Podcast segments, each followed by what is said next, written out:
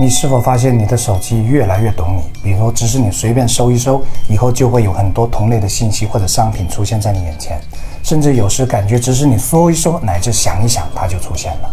算法时代，每个人其实都在裸奔，记录人们轨迹的算法远比我们想象的要高明。在这个一手机一世界的时代，如果你大部分时间是通过手机来了解世界的，那么认知水平可能就被局限了。因为各 APP 为了让流量更精准，都会根据个人喜好来推送内容，专业术语叫做千人千面。比如同时抖音，每个人所看到的视频其实都不一样的。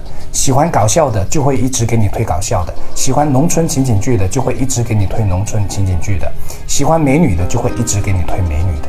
久而久之，每个人都像是被墙围住的个体，难以接触到墙外的部分。这一道道墙，可能正是我们认知受限的原因。这个墙是算法设定的，墙内是投其所好的部分，墙外是算法认为你不感兴趣的部分。信息的获取最终影响着你的思想，长久接触同一类信息，人际圈的水平又从未改变的话，思想必定单一，人生必定难以突破，甚至因为生活在算法设定的主观世界里而变得越来越固执。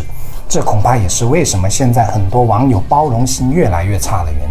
他们一看到与自己不同的观点就攻击甚至辱骂，毫无虚怀若谷、海纳百川的胸怀。这部分人其实最容易成为信息时代的牺牲品。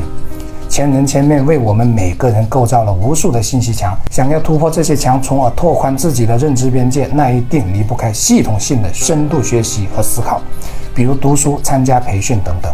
还有那些网购的 APP，早已把千人千面发挥到了极致，所以展现在你眼前的都是你想要或者将要购买的商品。比如，在你为新房子添置家具时，系统会很聪明的把你喜欢的同类风格的其他家具也一并展现在你眼前。每个 APP 上都有猜你喜欢这个功能，并且越来越精准。也正因为这样，不断刺激着人们的消费，让消费变得越来越不理性，因为手机太懂你了。尤其是女同胞们的消费，很多都掌握在了这些精准算法或者某位主播的手中。看似很有主见的选择，其实已经越来越没有了主见。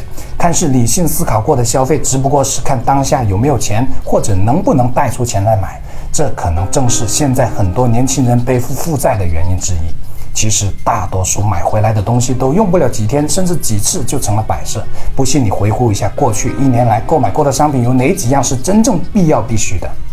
人想要的总是很多，但需要的永远就那么一些东西。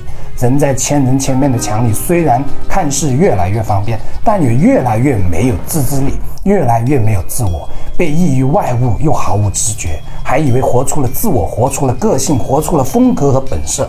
其实早已被人玩弄于股掌之中，怎么破？时代趋势没办法破，因为人性的弱点会被利用得越来越充分。唯有自制和理性，才能走向健康、优质、主动的人生。我是谢明宇，关注我，一起悟人生。